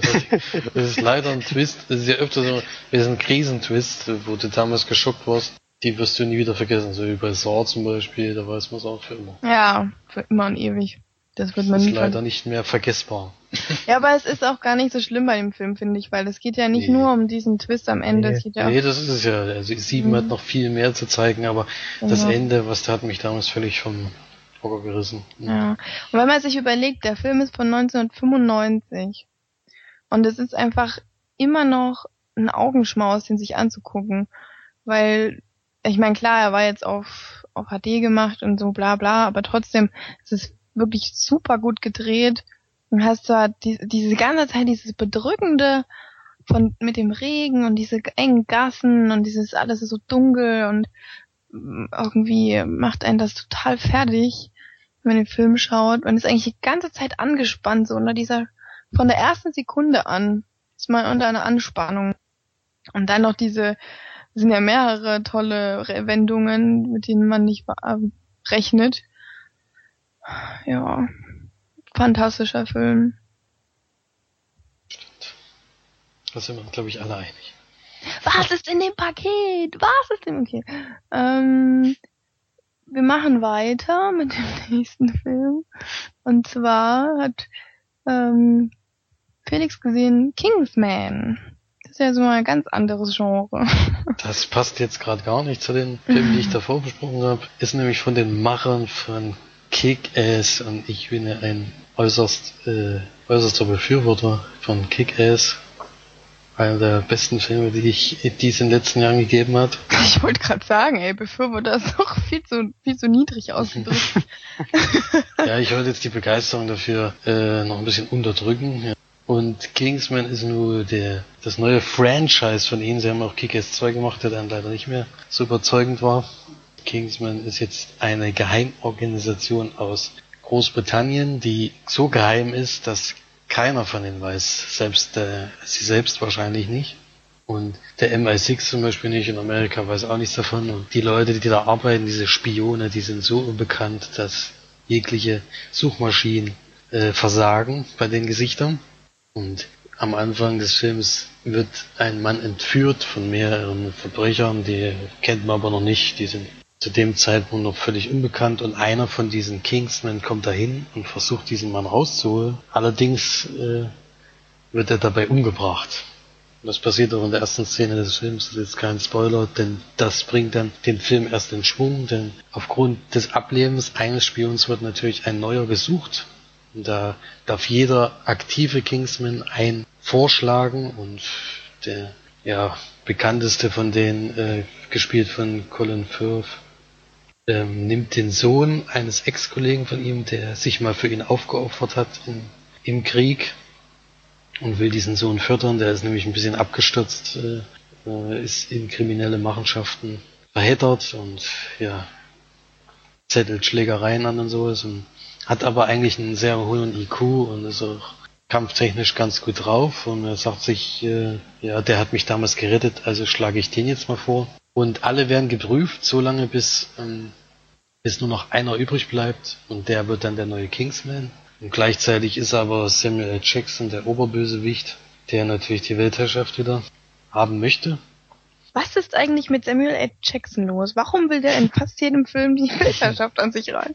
Was ist da los? Ja, das ist vielleicht auch Game wirklich neben gehabt. sein Wunsch. inzwischen. Ja, eben. Bei Big Game hat er, war er schon Präsident. Und sonst Ja. will er es immer werden. Und der hat einen seltsamen Sprachfehler, den er sich auch wirklich angewöhnt hat. Also das ist jetzt nicht nur in der deutschen Version so gewesen. Das hatte ich erst gedacht. Das klingt irgendwie doof, aber das ziehen die wirklich durch. Und der ist wohl ein großer, ja, Computer, in der Computerindustrie vor allen Dingen ein großer Hai gewesen, hat einen Haufen Geld und ja, das eigentliche, was er damit erreichen will, was er vorhat, äh, ja, das kann man eigentlich alles nicht verraten. Das ist eigentlich das Lustigste an dem Film, diese an Weltansicht, die der hat und wie er das vor allen Dingen umsetzen will, ist schon sehr abstrus und wie viele Leute er damit vor allen Dingen überzeugen kann.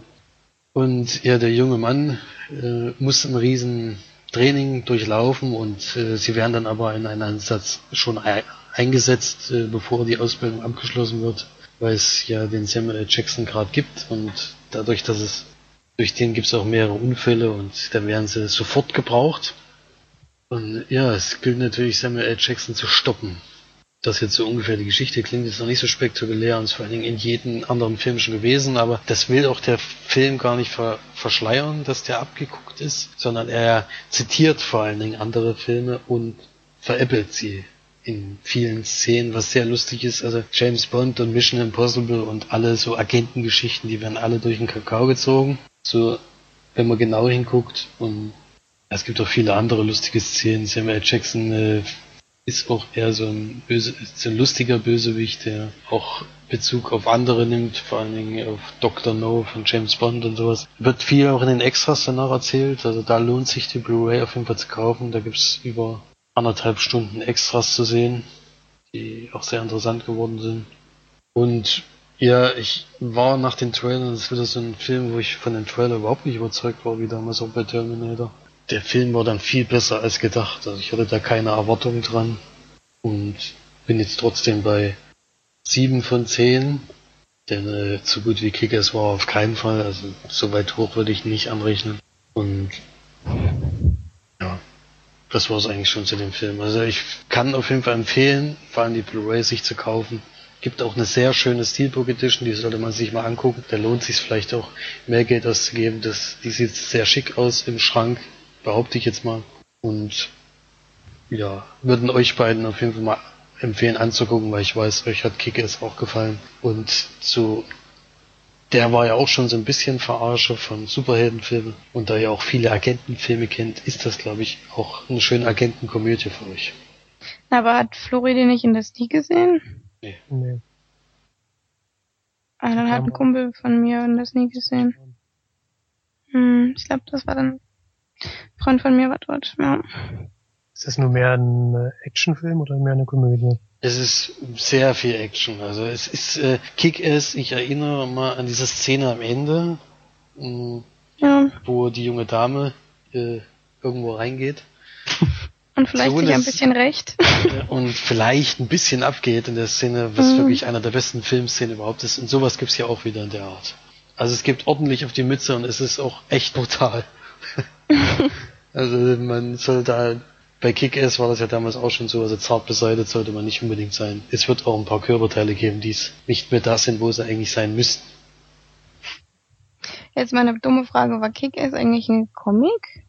Kick-Ass war ein Comic und Kick Kingsman ist auch ein Comic, ist aber selbst von diesen Machern auch. Die machen immer erst die Comics und dann äh, den Film dazu. Der unterscheidet sich zwar ein bisschen, was sie hier auch wieder aufge in einem Bericht gesagt hatten, aber die die halten sich da an die Comics, ja.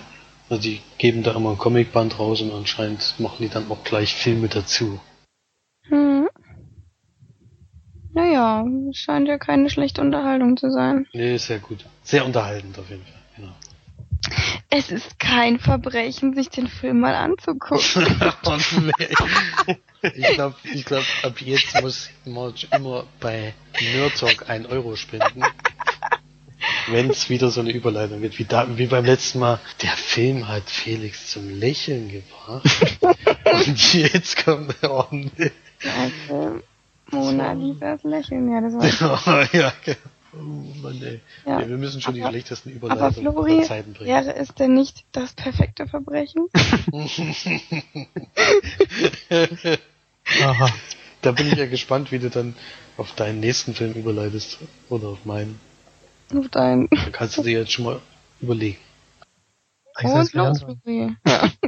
Das perfekte Verbrechen, ja. Ein Film von 2007. Ja, Wieso lacht ihr jetzt schon wieder? Felix eine Klappe gemacht hat. Ja, ich hab dich. So. Staffel 2. Okay, weiter geht's. Von 2007. Genau. Dann, genau. In der Hauptrolle Anthony Hopkins und Ryan Gosling. Anthony Hopkins spielt äh, Ted Crawford. Ähm, am Anfang des Films sieht man, das ist so ein reicher Typ. Keine Ahnung, wo, er- wo der lebt, ist auch egal, glaube ich. Sieht man ihn, wie er seine Frau beim Fremdgehen erwischt. Und dann erstmal nach Hause fährt und dort auf sie wartet und sie kommt nach Hause und da fackelt eigentlich auch nicht lange und schießt ihr erstmal direkt in den Kopf. Sie überlebt zwar, ist aber dann zum, also liegt im Koma und wacht daraus auch nicht mehr auf. Kann man glaube ich schon sagen. Er ruft dann aber auch gleich mal selbst die Polizei und die kommt auch und nimmt ihn fest und er legt auch ein Geständnis ab und kommt natürlich in Unter- Untersuchungshaft. Und dann kommt Ryan Gosling, der spielt Willie Beecham, einen Anwalt, der für die Staatsanwaltschaft arbeitet, aber so langsam in, in die in so eine private Kanzlei wechseln möchte, weil es da natürlich viel mehr Geld gibt. Und sein Credo ist, er hat bisher 97% seiner Fälle gewonnen. Möchte natürlich jetzt auch diesen todsicheren Fall mit Geständnis und mit Waffe, die gefunden wurde und mit allem möchte jetzt halt schnell abschließen, dass er dann wechseln kann. Und dann fängt der Prozess an und ähm, wie kann man das am besten erklären? Es läuft alles nicht so ganz so glatt, wie er sich das gedacht hatte. Kann, kann man es vielleicht am besten beschreiben. Es treten Umstände auf, unter denen, mit denen er halt nicht gerechnet hat. Die Beweise sind nicht mehr so sattelfest, wie er vielleicht am Anfang gedacht hatte. Und es entspinnt sich dann ein Zweikampf zwischen ihm und äh, Ted Crawford, also Anthony, Anthony Hopkins, darum, ob er ihn nun jetzt, ob er es schafft, diesen Prozess zu gewinnen, was sich als immer schwerer herausstellt. Und daran hängt auch seine weitere Karriere, weil die neue Kanzlei, bei der er schon eine Zusage hatte, wird ihn auf jeden Fall nur nehmen, wenn er auch diesen großen Fall gewinnt, der natürlich viel Öffentlichkeit, also viel Öffentlichkeit Aufmerksamkeit erregt. Ja, viel weiter möchte ich gar nicht verraten. Rosamund Pike spielt noch mit. Äh, der spielen sich dann aus eine kleine Romanze, aber die ist relativ unwichtig, sage ich mal. Den Film habe ich jetzt auch schon das zweite Mal gesehen und bei dem habe ich mich zum Glück nicht mehr ans Ende erinnert. Was ziemlich wichtig ist, weil der ganze Film schon so ein bisschen auf den Schluss hinausläuft. Also auf so einen Twist am Ende. Wenn man den noch weiß, ist der Film ziemlich gewöhnlich und nicht langweilig. Der ist schon spannend gemacht, weil beide Darsteller einfach außergewöhnlich sind. Vor allem natürlich Anthony Hopkins, das ist wie immer eine Bank. Da kann man gar nichts sagen. Eine Bank? Nein, eine Bank, ja. Eine Bank. Konstant gut oder so, keine Ahnung. Kennst du das nicht? Stimmt schon. Kennst du wohl nicht? Ich habe jetzt an so eine Parkbank gedacht. nee, ja, er ist eine Parkbank. er ist Immer eine Parkbank, da. ja. Das war der Twist am Ende, jetzt hast du ihn verraten. Nein, er ist doch die, die Er Bank. konnte die gar nicht umgebracht hat, weil er eine Parkbank ist. Er so immer da, stabil und solide oder so. Ja, halt immer, immer am obersten Level, kann man schon sagen. Ja, ich hab's jetzt verstanden. Okay. Ja, und das macht den Film auch aus, weil ohne die, ohne die beiden Hauptdarsteller wäre der, glaube ich, nicht so gut. Denn es ist schon ein ziemlich geradliniger Anwaltsthriller oder wie man das nennen möchte.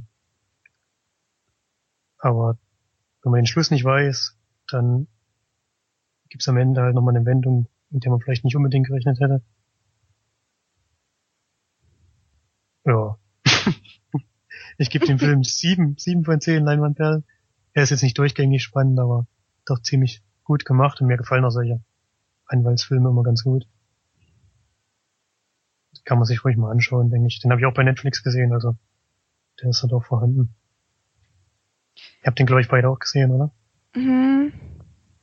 Ich Ja. weiß noch, dass ich den, den habe ich sogar in besonderen Umständen gesehen. Wir haben nämlich, als ich meine Ausbildung gemacht habe, hatten wir so irgendwann zwischendrin immer so einen Filmabend oder Filmdings gemacht in der Schule und haben das perfekte Verbrechen geguckt und da, ich weiß noch, das ist ja, zumindest in der Situation war das so langweilig, kacke und ich habe genau gewusst, was am Ende dieser Twist ist. Das weiß ich noch, das habe ich vorher zu meiner Freundin gesagt, ich, was da der Ja gut, Twist man das, wenn man das natürlich am Anfang rausträgt, ist der Ja. Film relativ sinnlos. Ja. Das war mir schon die Szene, die, wo das passiert mit dem Twist, ne?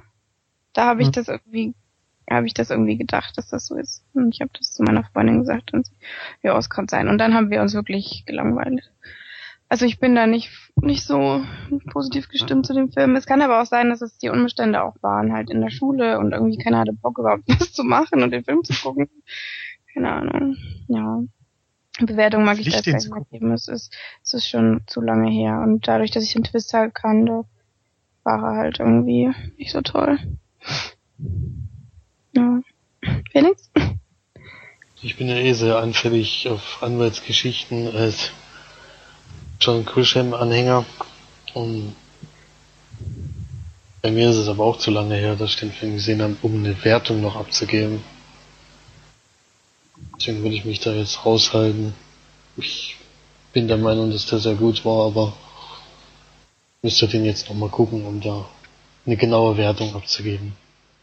Der hat immer so eine übelst coole Murmelbahn, da gehe ich gerade dahin. Wisst ihr das noch? Was hat der? So eine Murmelbahn in seinem, Ja, ja, ja, die, die, die das, Murmelbahn. konnte ich, das dauert bestimmt fünf Minuten oder so, bis die Murmel mal Murmelbahn. Oh, für meine Murmelbahn an. ich musste das anmachen im Ich habe Ding. eine viel schönere Murmelbahn als In, in der. Bar als Anmache für eine Frau. Hey, komm mit mir nach Hause, ich zeig dir mal meine Murmelbahn. Das dauert bestimmt fünf Minuten, bis die Murmel unten ist. ja. Weißt du, was damit gemeint Sehr guter Anmachspruch, Ja, glaube ich. schön. Schön Ich Ich Zeit. zeig dir mal weiß meine noch. Murmelbahn. Ich muss am besten sagen, hey, komm, komm, wir gehen raus, ich zeig dir meine Murmelbahn. so, so sehr. Man muss gerade irgendwie so voll in mich reinlachen, als du gesagt hast, du bist ein John Grisham-Anhänger. Ich weiß auch nicht, ich bin so dumm manchmal. Stell mir halt so einen Anhänger vor. ja, ich habe einen Anhänger, wo John Grisham draufsteht. Und ein Herz drum ist. Du bist einer. Okay, nee. Ich, wollte, ich wusste jetzt nicht, wie es anders äh, ja, aussah. Fan. Fan klingt immer so, so wie so ein 14-jähriges Mädchen, was Torche, äh, Fresh Torch hinterher rennt. Und dann auch noch in Kartoffelsalat geht. Ich bin so ein Fan von dir. Okay, ja. Wollen wir beide keine Wertung abgeben? Vielleicht müssen wir dann noch mal gucken, aber bin mir nicht so sicher, ob ich das noch mal machen möchte. Sieben von Nee. zehn, das stimmt sowieso, weil ich hab's ja gesagt. Ja, du, du bist sowieso die Norm von uns. Zum Glück nicht, weil haben wir bei Kings of Summer gesehen, dass Florian unfähig ist. Deswegen. Oft frage ich mich dann, ähm, da, Frage an das Publikum, verstehen Sie den Flori? oh, nee. ja. Ich verstehe mich doch selber nicht, wie soll ich da äh, jetzt geht's zur Sache. Oh, der, der Film, der jetzt kommt, heißt ja so ähnlich. Ups. Hab ich ja gar nicht mitgekriegt. Verstehen Sie den Belias? Hat nämlich Felix gesehen. Fragezeichen. Ja. Drei. das, das Fragezeichen hast du vergessen, ja. Ähm, Drei Fragezeichen. ja, die drei. Oder haben Sie da nur einen Kuli ausprobiert? Jetzt hast du aber gespoilert. Wir sagen aber nicht, was du gespoilert hast. Übrigens etwas, wo wir das, an dem wir auch demnächst teilnehmen werden. Mm, Ja. Verstehen Sie, die Belias ist eine französische Filmkomödie von Eric.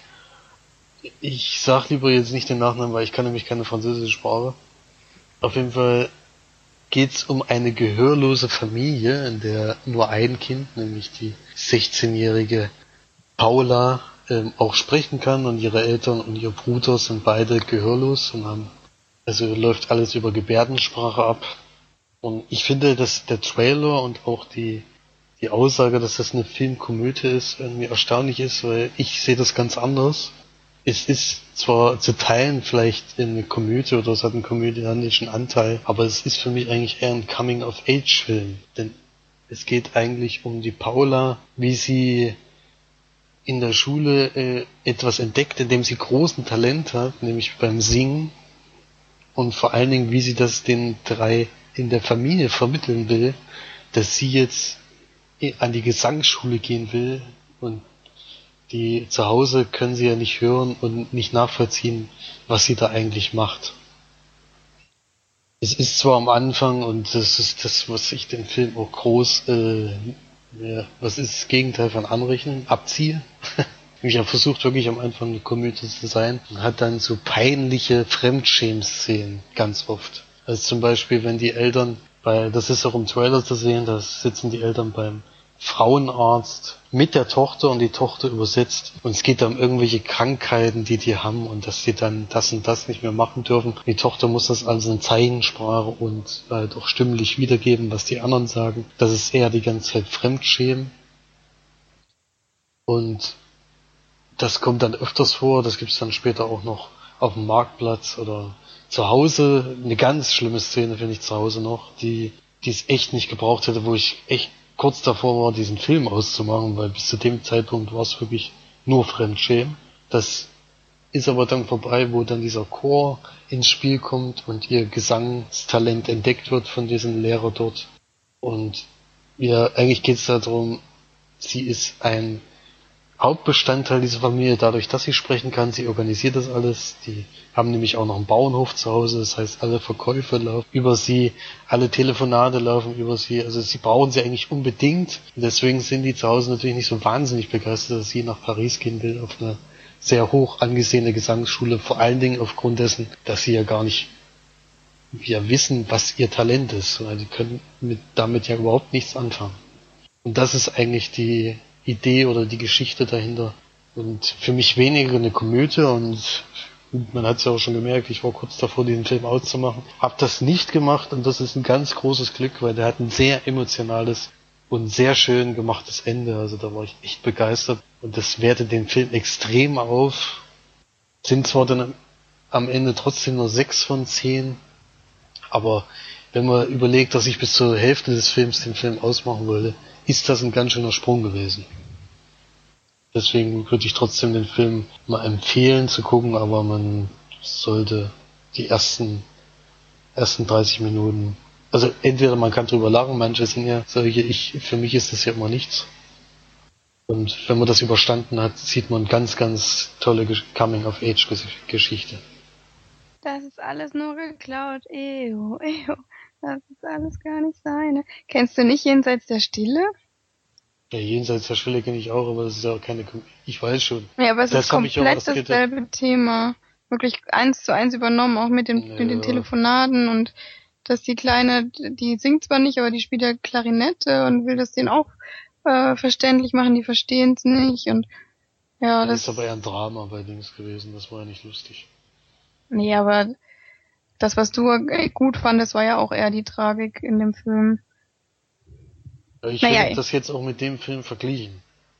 Hm. Ich kenne ja Jenseits der Schille. Es ist halt, ähm, da wird sie auch noch deutlich älter, die junge Dame, die da Klarinette spielt und sowas. Das spielt sich schon in diesem Zeitraum ab, äh, 15, 16 Jahre alt. Und man sieht auch viele Schulszenen und sowas. Das war bei Jenseits der Stille dann nicht. Also Coming of Age würde ich jetzt bei Jenseits der Stille nicht sagen, sondern eher ein Drama. Ja, Jenseits der Stille war auch kacke. ja, das war eher so ein Film, auch wieder, den man einmal guckt. Ja, der war auch einfach nicht gut. Ich finde ihn nicht gut. Unser weiterer Bruder hat es ja am selben Tag auch gesehen, durch Riesenzufall, und war da auch ziemlich positiv äh, angetan von dem Film. Kommen wir jetzt zum letzten Thema von den Filmen. Und zwar, also ist ja kein Film, haha, nämlich eine Serie. Und zwar der Tatortreiniger, eine deutsche Serie mit Bjarne Mädel in der Hauptrolle. Wie der Titel schon sagt, ähm, spielt Bjarne Mädel wirklich einen Tatortreiniger, der immer quasi nach den Verbrechen oder auch nicht Verbrechen, das ist auch manchmal ein normaler Tod und sonstiges, ähm, dann quasi zu den Tatorten kommt und dann spielt sich in jeder Folge ist es ein neuer Tatort und spielen sich irgendwelche ziemlich kuriosen meist, meistens zumindest ähm, Dinge ab. Er trifft auf Verwandte oder auf Nachbarn oder auf Menschen, mit denen er quasi diese, diese Folge dann durchlebt und durch die er dann gewisse, ja, weiß nicht, so, so gewisse, wie sagt man denn, Lebensweisheiten am Ende der, der Folge meistens zumindest mitnimmt oder denjenigen mitgibt, um es mal so zu sagen. Aber es ist wirklich ähm, was, was ich sehr, sehr gerne geguckt habe. Es ist jetzt die dritte Staffel und ich glaube, jede Staffel hat nur fünf Folgen bis jetzt. Dritte Staffel ist jetzt, hat jetzt angefangen mit der ersten Folge, die ich jetzt wieder gesehen habe und dadurch wieder drauf gekommen bin. Es gibt teilweise so grandiose Folgen in diesem äh, Tatortreiniger, ähm, in dieser Serie. Wie beispielsweise die mit den Nazis, die wird jedem, der Tatortreiniger guckt haben, weiß, kennt die Folge und findet sie großartig. Dann gibt's auch die, wo alles aus Plastik ist, die ist auch fantastisch. Die neue fand ich jetzt auch wieder ziemlich gut. Es ist halt wirklich so, dass Biane Mädel einen ganz, ganz tollen ähm, Typen spielt. Also, also der Typ an sich ist nicht toll, aber wie er ihn spielt, ist wirklich fantastisch. Also, äh, man merkt einfach, dass der Mensch kann schauspielern. Da wird oft unterschätzt durch seinen Klamauk oder seinen komischen, äh, ja, seine komischen Rolle in Stromberg. Da hat er ja diesen trotteligen Angestellten gespielt und hier kann er wirklich mal zeigen, was er wirklich kann. Und das finde ich so toll und er kann sehr, sehr viel. Er spielt den da zwar auch, der ist etwas trottelig naiv, ist er wirklich ein grundnaiver Mensch. ähm, aber ganz, ganz lieb und so, weiß nicht, wie man sich jemanden vorstellt, der keiner Fliege was zu Leide tun kann und die Welt auch irgendwie verstehen will und ich weiß nicht, es ist eine ganz tolle Rolle, die er da hat. Und ich empfehle jedem, die mal einzuschalten. Ist halt jetzt die, die Staffeln sind ja jetzt noch nicht abgedreht oder sind noch nicht öffentlich, meine ich. Ähm, deswegen ist da mit Bewertungen auf jeden Fall nicht so viel drinne. Aber die ersten beiden Staffeln würde ich sehr, sehr hoch bewerten. Also hat mich wirklich so gut wie jede Folge ähm, gefesselt. In jeder Staffel war, glaube ich, eine Folge drinne, die mir nicht so gut gefallen hat. Deswegen würde ich den beiden so acht von zehn Leinwandperlen geben. Bei der dritten bin ich jetzt gespannt. Die erste Folge war schon mal wieder ziemlich, ziemlich gut. Sehr innovativ, sehr abwechslungsreich, grandioser Humor, finde ich. Ich mag diesen trockenen, teilweise naiven Humor dort sehr, sehr gerne und es ist auch immer perfekt getroffen und ganz, ganz toll gespielt. Ja. Ihr hattet das noch nicht geguckt, oder? Nee. Ich habe eine Folge geguckt, ja, aber ich, und die zweite habe ich angefangen, aber leider war das nichts für mich. Hm. Schade. Gut, dann kommen wir noch zu unserer letzten Rubrik. March empfiehlt heute auch eine Serie.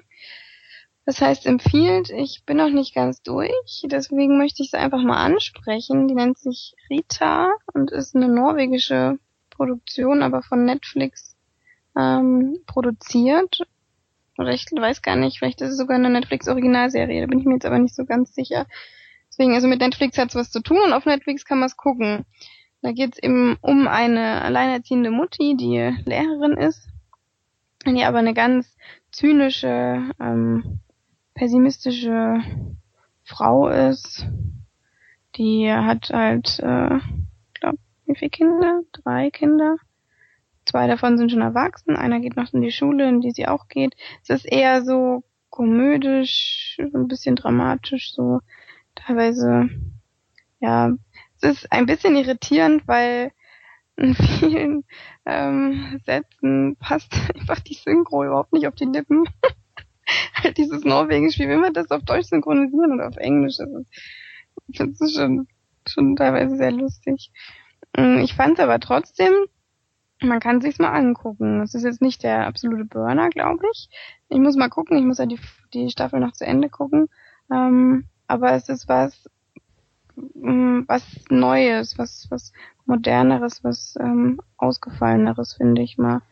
Ähm, nicht so dieser 0815 amerikanische Sitcom-Scheiß, sondern mal ein bisschen zynischer, schwarzer Humor, so wie man das eben auch von, von Norwegen, Schweden so kennt, von den, ja, von den nordischen Ländern. Kann man sich mal angucken. Schaut doch einfach mal rein. Wo ihr noch reinschaut, ist unsere Facebook-Seite. Leinwandperlen. Guckt ruhig mal vorbei. Könnt immer äh, uns Kommentare da lassen, auch auf unserer Webseite leinwand-perlen.de und schaut einfach vorbei und wir freuen uns immer über jede Kommentare, egal ob positiv oder negativ. Nur die Dann- negativen stellen wir nicht online. genau. Wir wollen nämlich Also nur geliebt positiv. werden. Positiv, positiv. Okay. Heute die Sendung mit den allerschlechtesten Überleitungen. Abgehakt. Super. Okay, dann danke fürs Einschalten und bis ganz bald hoffentlich. Tschüss. Tschüss. Tschüss.